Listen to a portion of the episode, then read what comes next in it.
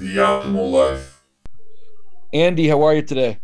Hey, it's good to be here, Nate. Thanks for having me. Absolutely. So, define covert CIA officer. What is the covert? What does that mean exactly? Yeah, so a lot of people don't realize this, but uh, but CIA is a huge organization, and only about ten percent of the entire organization is actually undercover. The other ninety percent is overt, meaning they tell mom and dad they work at CIA, and they drive into CIA, and their tax record says CIA.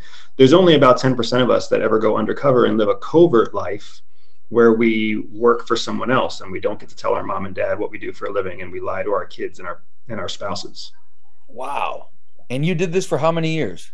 Yeah, we did this. I did this for seven years. Uh, and I actually met my wife, who was also a covert officer. So I was one of those lucky guys that had a spouse who knew what I did, uh, but we still couldn't really talk about operations together too much. So let me, uh, if I understand this, you, how does this process work? Because when I was a kid, I always wanted to go to the FBI, maybe the CIA. It'd be, it was like a dream, like a fantasy job, fantasy career and go get the bad guys and go after all these people. And uh, and I know that the FBI process is quite complex, and I would assume the CIA, CIA is probably even more so, more burdensome and more complex. So, if you could just generally speaking, take us through the the process. How you how do you, how does one apply to become a CIA officer? Yeah, absolutely. So it is a it is a complicated process, and uh, I've actually had friends who went from CIA to FBI, and I've had other friends who have started in FBI and then ultimately transitioned to CIA. So a little bit of insight into both different processes, but CIA. Um, there's a lot that's classified about their their interview process but what we can talk about is that they they find people from all walks of life there's there's because like i said 90% of what they do is not covert. You'll find cia at job fairs at college university campuses man. You'll find cia at job fairs in chicago and atlanta. Just the, the same generic job fair that you would find you know siemens uh, food group or trucking jobs or whatever else like you'll see a, a cia rep there for major cities. And then they've got a large online portal where people can literally go to CIA.gov and apply online for any number of jobs, including covert jobs. Uh, but it's obviously very tricky to pick someone for a covert job when they've applied online. It's, it leaves a little bit of a trail. And then there's people like my wife and I who get intercepted from whatever our life was before. So I was actually transitioning out of the Air Force and trying to go into the Peace Corps and my record was somehow fell on someone's desk or triggered some kind of automatic uh, automatic HR bulletin or something, and I ended up getting uh, an email or uh, like a warning uh, page during my Peace Corps application that came through and said that I might qualify for other jobs, and then I just got a phone call. And that's how a number of covert officers come in. They come in through a, a tap on the shoulder or some kind of uh, letter in the mail or uh, yeah, or just a phone call from an unlisted number. That's incredible. Thank you for your service, by the way, serving the military. No, I appreciate uh, it, man. And so, so they, they basically say, hey, we have an we have an opportunity for you to become a quote unquote spy. I mean, that's basically what they're saying to you. Like take us back to that time, moment in time. What are your thoughts your feelings? Uh, how does that all evolve? Yeah no it, it's not it's not quite that awesome. Uh, it's it's actually more like you get a phone call from an unlisted number that says hey you'd be interesting for this thing that the government is doing and we'd like to invite you to come up but we can't tell you any details. Would you be interested? And it sounds like a scam. It sounds like the scammiest scam you could imagine brother Right. Uh, uh, but you know they don't ask for anything. They don't ask for anything except for uh, a mailing address that they can send you airplane tickets. So for me, when I got that phone call, I was like, whatever, man. Yeah, sure. Here's my you know crappy apartment where I'm living right now in Montana. Go ahead and you know send me send me your airplane tickets. I believe this is going to happen. Like I believe pigs are going to fly. Right. And then the airplane tickets show up right? And then you're then you get on the airplane and you get off on the other side and all you have is like the next step. Here's an address where we have a hotel reservation and a, res- a hotel reservation number. And then you go and you go to the hotel and the reservation is valid. It's literally like that until the point comes where you get you know a, a, an address and you go to a front desk and you tell somebody at the desk my name is Andrew Bustamante, and I'm here for an interview. And somehow the person at the desk understands. And that's when all the cipher locked doors and all of the super secret stuff starts. Um, up until then, all you really know is you're being interviewed for a government role in national security. And you have no idea what else. That's it. There's no. Detail. That's it. There's no detail. There's no detail because they can't they can't share those details on unsecured channels. They can't tell you over the phone or in an email because you don't have any secure channel, right? It's not like they're going to send you a signal message that says, "Hey, we're going to hire you for CIA." You got to walk into a controlled space and then have an interviewer say, "We're considering you for a role as a covert operative with CIA. Would you be interested in continuing this interview process?" So then, what happened for you? I mean, the same thing that happens to, I would imagine, almost everybody that gets to that place. You start having fantasies that you're going to shoot guns and drive Lamborghinis and wear custom made suits, and you say yes. You stumble over yourself, you know, trying to not say yes too fast. right. And then, and, and, and, then, and that's when the interview like, process starts. Once you once you say yes, and they get you all hooked up, so you go back home, right? And now you're working as a CIA agent you're covert, you're undercover. And so at that time, like, does life start changing? Uh, I, am just trying to understand, like, the yeah. practicality of everything. It's not, yeah, it's not very practical, which is really funny. So, from the time that you say yes at the end of the first interview, then, then technically you are not yet hired, but you are also uh, under obligations from the U.S. government not to disclose that you're talking to CIA. So you're in this catch 22 you can't say that you have a job you, you aren't getting paid you still have like nine more months of interviews ahead of you so you still have to work your day job whatever your day job is whether that's military or or a barista in a coffee shop or a manufacturing plant whatever it might be. But you know you can't share with anybody this cool exciting thing that's developing in your life. And at the same time yeah and at the same time every time uh, you move through another set of interviews or the psych exam or the polygraph or whatever else you're doing, there the CIA is asking you to further distance yourself from your previous life. So, but they're not giving you, you know, guidance or resources or training on how to do that. So essentially, everybody in your personal sphere just starts to think that you're like a jerk. You're just you're going hermit on them and you're shutting down and you're going ghost. Um, right, because I would and, imagine Andy, your, your buddies that you were hanging out with at that time and maybe some Air Force friends, whatever, all of a sudden you're kind of standoffish. They all think that you've that you want nothing to do with them. You're too good for them. Right. Little do they know what you're going through. That had to be really challenging. Yeah, it was really challenging. Um, it was really challenging in a way, but the other side of this, Nate, is that you realize in hindsight that the CIA is also the interviews are hiring people who have no problem leaving behind friends. And that's very much kind of the, the person that I was too. I I had friends in high school and friends in college, and when the time came that it was time to move on to the next thing, you know, I was always the guy who was like, "Hey, dude, it's been fun. High five. I'll see you, you know, sometime in the future."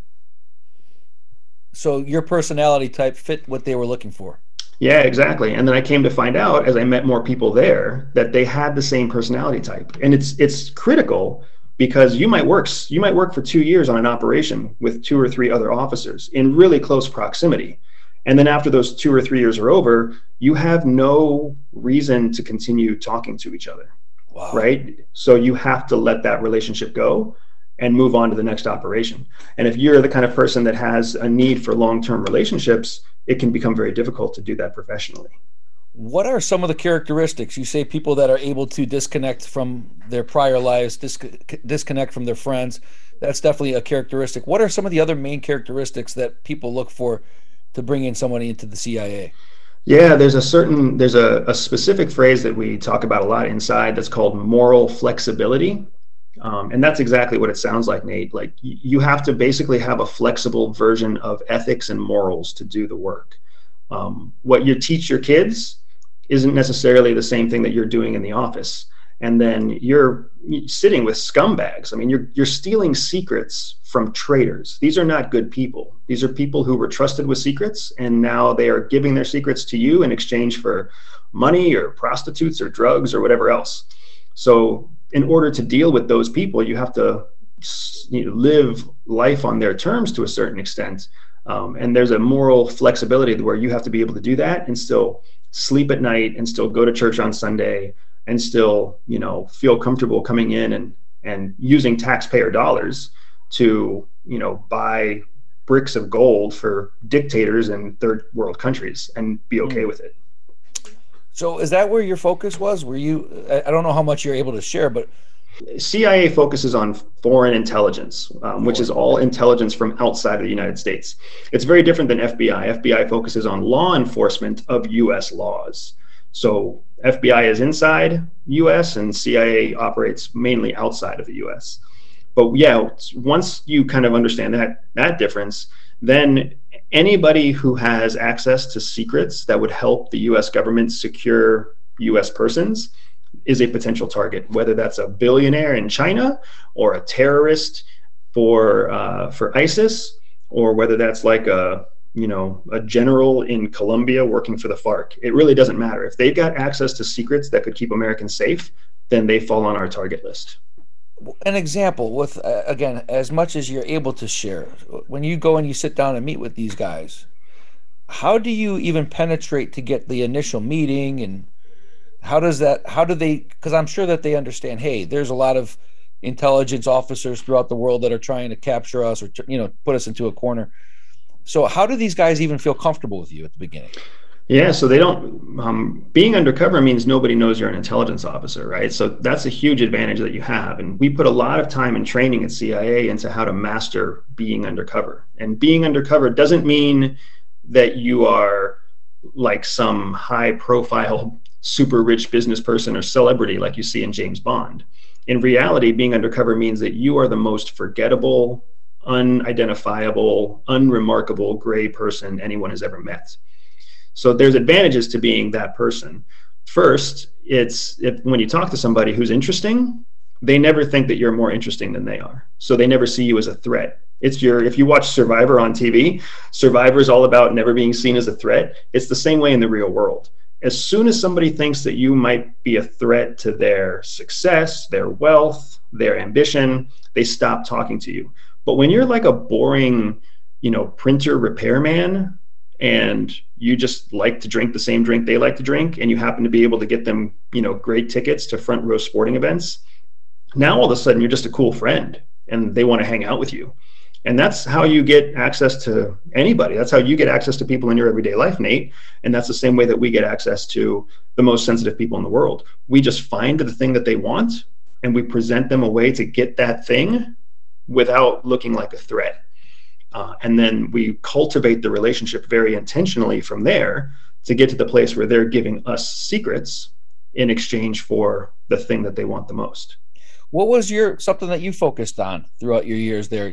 Give us an example, if you could, of yeah, how so, first penetrated and then how it evolved. Uh, so I was a specialist in Asia. Um, and it's funny if you if you ever get a chance to look at my homepage or check me out online. I'm just a brown kid from Pennsylvania. Like I'm I'm ambiguously brown. I'm Mexican. I've got crazy big hair right now. Uh, there's nothing really remarkable about me.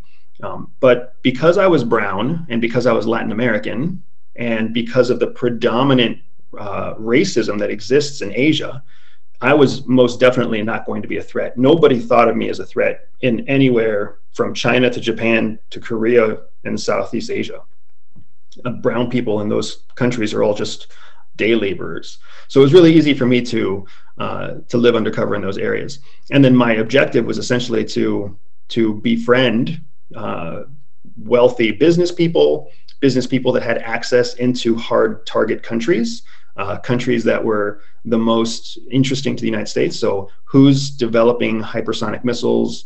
Who's developing the next version of silent, you know, submarine engine? Who's developing the next kind of cruise missile or nuclear tipped warhead that's going to be ocean launched, whatever it might be? Because those are all done by by companies, just like Boeing and Raytheon in the United States do all the weapons development for for the US government. It's the same way for the Chinas and the North Koreas and the Irans of the world. So my goal was to uh, live in an Asian live an Asian experience, find those people, and get them to trust me. And as they're getting to trust you, you're just gathering as much information and intel as you can on a daily, weekly basis. Yeah, to a certain extent. Uh, that's what it's like at the beginning of a relationship because Uh, it's it's very similar to being married. When you when you first start to when you first meet a boy or a girl that you're interested in, it's all very superficial conversation, right? It's not like you're you're not jumping into bed right away. You're talking about goals and ambitions and where did you grow up and what did you play in high school, et cetera, et cetera. It was the same kind of way with us. It's not until six months or or three months or nine months later that you're in an intimate relationship. That's that intimate relationship. The equivalent of that in espionage is the place where they're actively giving you the secrets that you're asking for. So I might, in the beginning, I might just show up and say, "Hey, buddy, you know, it's good to see you. Let's go have uh, let's go have a beer and talk about what's bothering you at work today." You're not going to get a lot of secrets when people just complain about their boss. Six months later, you go and you meet with the exact same person, and now you're saying, "Hey, last week I asked you to tell me you know what are the three critical components that go into a hypersonic missile? Can you did you get a chance to look those three critical components up so you can tell me what they are? And can you tell me where you source them from? And can you tell me exactly what wattage is too much and what wattage would like fry the circuit board and what wattage is too low and would essentially ruin the navigation system right? It's a different level of control because the relationship is at a different level of intimacy. And then you're taking the information you're getting it back to people here on homeland I take it. Correct. And then and then how do we as a US government um you what do we do with that information at that point typically? Yeah, when it comes back to the US, it goes through a, a, number of different processes. So, the first thing information does is it goes through a sanitization process because you never want anyone to know who the officer or who the spy, the asset, the source of the information. You never want anyone in government to know who those people are because if there's a mole in government, then you're going to lose your source and you're going to lose your officer. So they sanitize the information so it becomes just raw information, right? Like ones and zeros, kind of really bland, almost like a like an instruction sheet or a recipe. You don't know who wrote the recipe, you just know what the recipe is.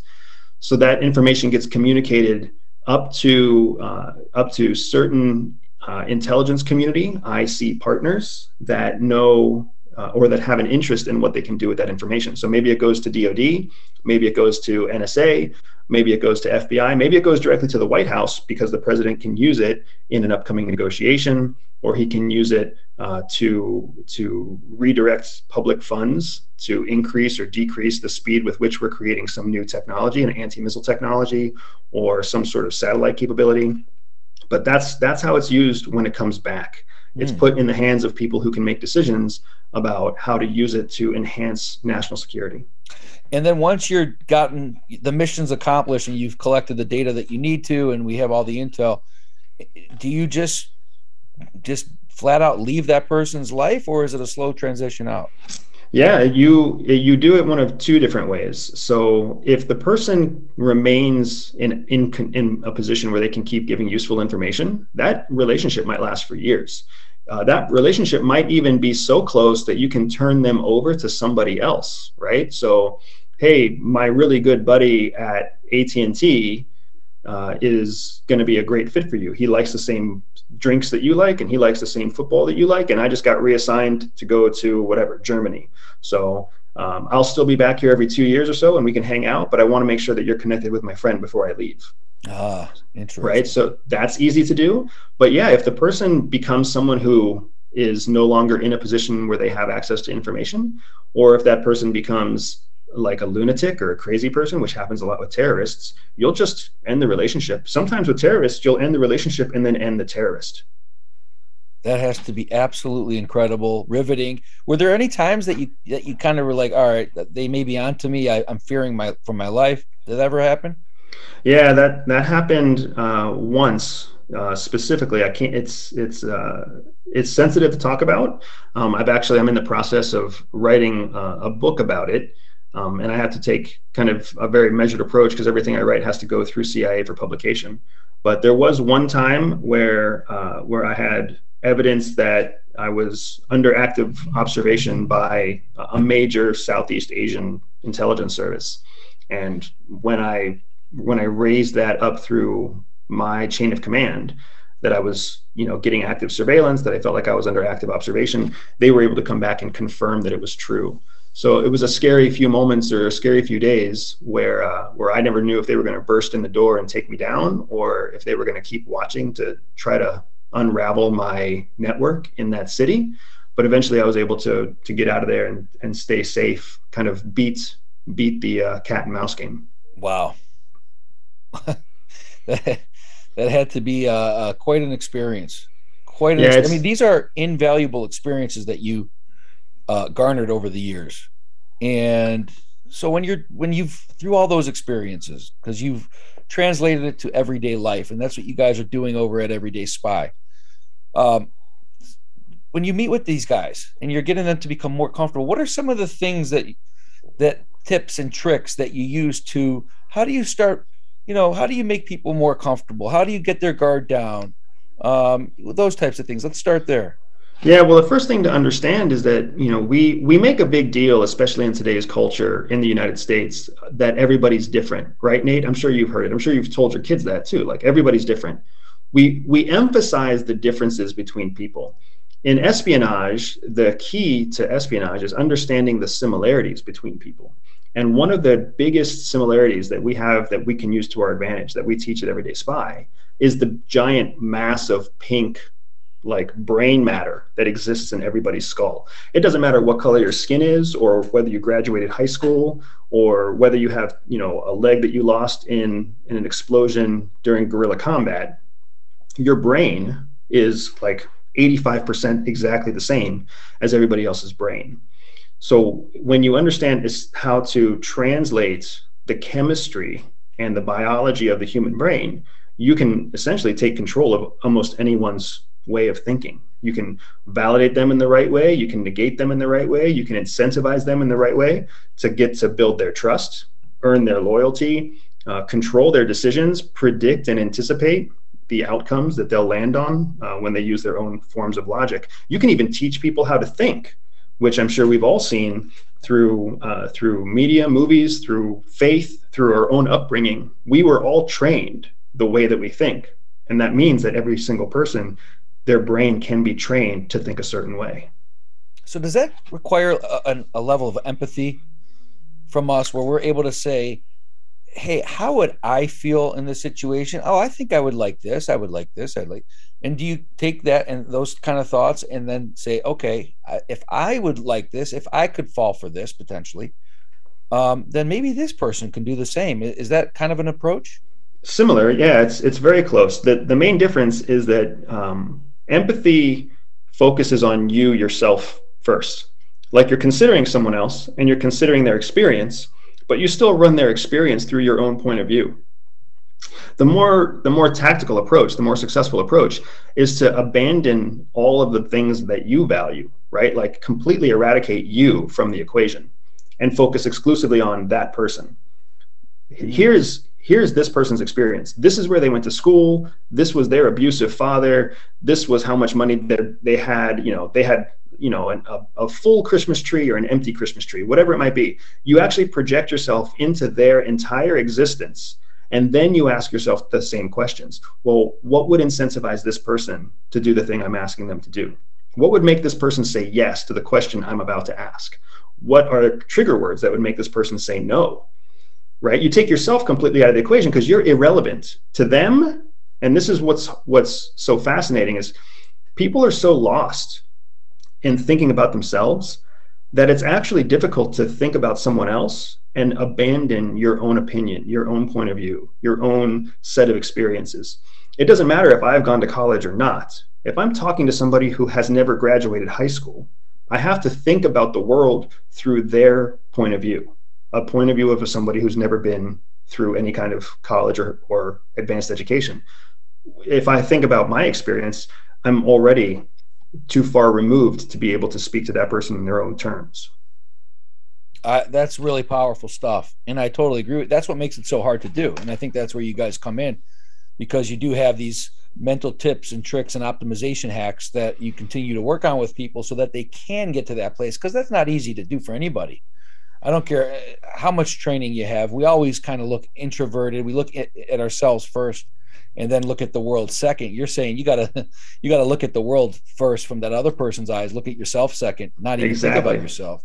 Yeah, exactly. And if you want to if you want to win a negotiation, That's how you have to think about it. Don't don't think about what you're trying to get out of the negotiation. You already know. Try to think what the other person's getting out of the negotiation. How can you sweeten the negotiation so that they're even more with the things that you know that person wants? That you already know what you're trying to get out of the negotiation. So why are you posturing? There's no value in trying to like put up barriers and all this stuff about starting a negotiation from no.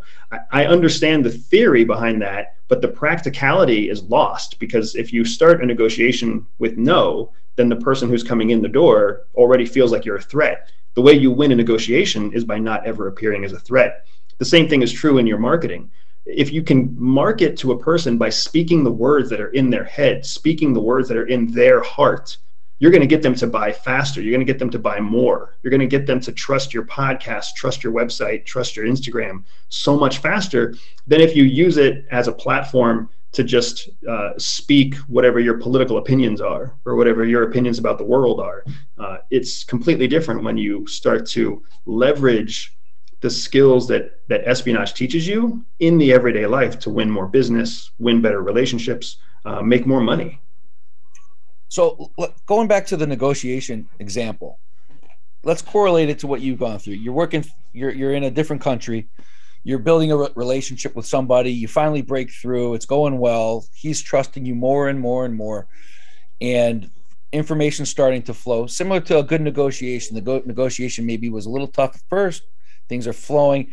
And then all of a sudden that guy that, that you've been pulling data from and pulling intel from somehow just pulls a left turn and, and doesn't operate to the same mo one day and kind of throws you for a loop. He's cold he's he's off and he's you feel like he's distant. And you eh, so in a negotiation if the same thing's going true it's going well it's going well things are flowing and then all of a sudden they throw you a curveball. You're, you're rounding third you're almost at the uh, home plate you're almost done they throw you a curveball. How do you handle something like that? Yeah so a lot of times the you have to ask yourself what's the driving force behind the curveball? And you don't know. The the game in intelligence is all about information having the informational advantage.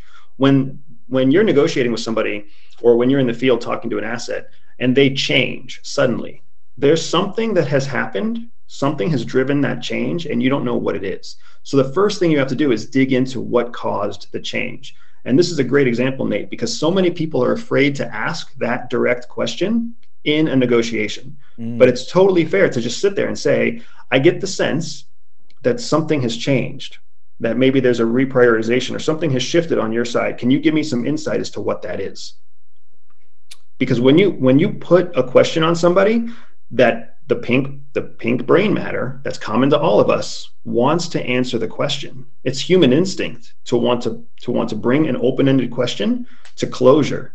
So they want to answer it. And if they answer it you might find out well yeah you know last quarter didn't go quite like we thought it might go. Or you know we have other people who are showing interest in the product. Or they might just straight up lie to you because they're just trying to get more money.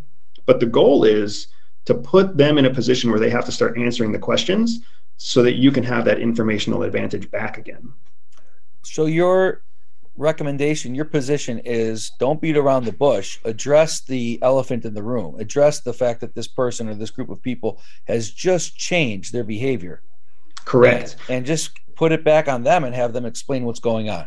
Exactly right. Exactly right, man. Because uh, if again, it's not that different from from raising kids or having or a successful marriage or a relationship. When when your spouse or your child starts to act differently, if you just ask why, why, what has changed? Why are you doing this thing? Right? I, I say it to my kids all the time. My my daughter smacks my son in the face. Why did you smack him in the face? she's got a reason. If you don't ask what the reason is, if you just go off the if you just go off the handle and start saying, "Don't hit your brother. You should never hit your brother," you're losing the learning points. You're losing you're losing the power. But if you ask why, it's forcing them by human nature to answer. And when you force someone to follow human nature, they subconsciously recognize that you are the dominant figure. And if you're the dominant figure and you've had a long lasting relationship with them, it's an alpha, it's an alpha pack relationship. They start to say, You're the alpha, you're the dominant. I want to subject myself to you because I can feel in my own body that I want to answer your question. So this must mean that you are a wise and smart person for me to follow. Mm. All of that happens at a subconscious level at light speed, especially if you've been in negotiations for weeks or months. Now you're at a place where they're they're trying to see are they in control of negotiation or are you in control of negotiation? And when you start being the one that asks questions and then you sit there patiently waiting for them to answer your question, when you ask follow-up questions and counter questions, they can't help but subconsciously land on the fact that they are not the one in control and that they should lean in and trust you because you are such a confident negotiator. That's fantastic advice. I, think about that in, in a real world uh, example with like a guy who's chasing a girl, or not chasing, I, in, in, a relationship, in a, an involving relationship, and all of a sudden, again, she gets funny, and he's thrown off. Instead of playing the game and dancing around the topic for weeks on end, you're suggesting is saying that's not helping you, man.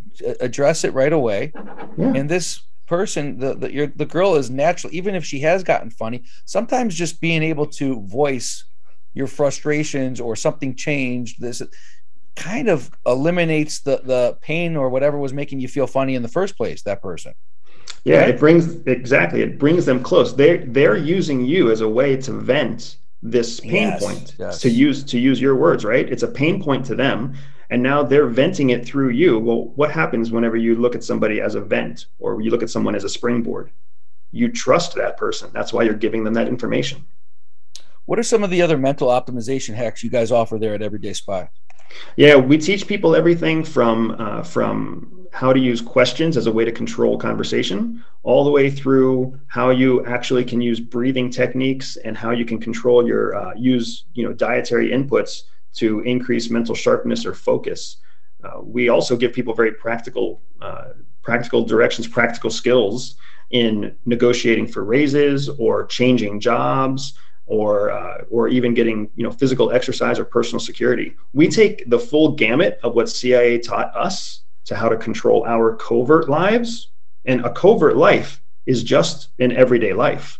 It's just you look at it through a different set of goggles. So now we bring that whole different point of view to everybody's everyday life. And the fact that you're always mindful of playing the quote unquote game, for lack of a better term, keeps you one step ahead of the uh, uh, competition. Correct. It keeps us one step ahead of the competition, but not just that. It does so in a way where our competition doesn't even realize we are the competition. Right. They don't even know they're playing the same game. Right. They think that they're they think that they're uh, already in the dominant position, the superior position. They think that they've got they've got all the uh, advantages, and they don't even realize that we've subjected or subverted into their system, and we have we have taken uh, the the dominant role, the alpha. The you alpha mentioned the, the optimization hack. One of them was asking questions, building upon question after question to gain leverage on a situation. Give, give us a little example of how that would work. So it's happening right now, Nate, right? You're you're the interviewer. Anybody who's ever listened to an interview knows how this works. They just don't realize it. They don't have the vocabulary. They don't have the training to realize it. There's two types of questions. There's open-ended questions and closed-ended questions. Open-ended questions are questions that have you, you know the there's no specific answer. You know, how are you feeling today? There's no specific answer to that question. Why are you a fan of the Denver Broncos? You know, almost anything that's not sorry andy almost anything that's not a yes or no response would be an open-ended question correct exactly. And then a closed-ended question are those one word answer questions. A yes or no question right? A a stop or go question. Mm-hmm. an a or b some kind of binary answer right? Is it free? Yes or no. Uh, did you do this? Yes or no. Those those are closed-ended questions. The problem with a closed-ended question is that you don't get to control the conversation you just ask a close-ended question and then that closes the conversation. But an open-ended question leaves the conversation open for more information. So nate you're asking me a lot of open-ended questions. Who's in control of this conversation? Right absolutely. You are. I am. Exactly because you're the one asking the questions. If you don't like something i'm talking about you can steer me back on track just by asking another open-ended question. Hmm. Imagine imagine using that at work or imagine using that with a client. Imagine using that in a bank in a negotiation. When you ask open-ended questions it forces the person to just ramble on and on and give you more and more information from which you get to define your next open-ended question. You can steer the conversation. You can direct the conversation. You can even lead people to reach a conclusion that you want them to reach just because you understand the information they're sharing and you know how to get them to land in a in a place where they agree with you at the end. I think of everything we've talked about in the last 30 minutes plus that's the most powerful piece of advice i've heard so far. I'm glad, you, could, you could use that in every single day life in every situation. Exactly. Yeah. That's exactly right. That's absolutely beautiful. You also have a book uh, everyday espionage. Talk a little bit about that please yeah, my whole business actually started almost by accident. We we were just trying to teach people spy skills because um, when I left CIA, I started working in corporate America, and the way I got ahead in corporate America wasn't because I knew anything about corporate America. It was because I started using the spy training that I had received inside my corporate job, using it with clients, using it in you know with customer service people, even using it with my own boss. So uh, after four years of experimenting in my own corporate career I decided to just take all of those skills and actually document them into a short ebook.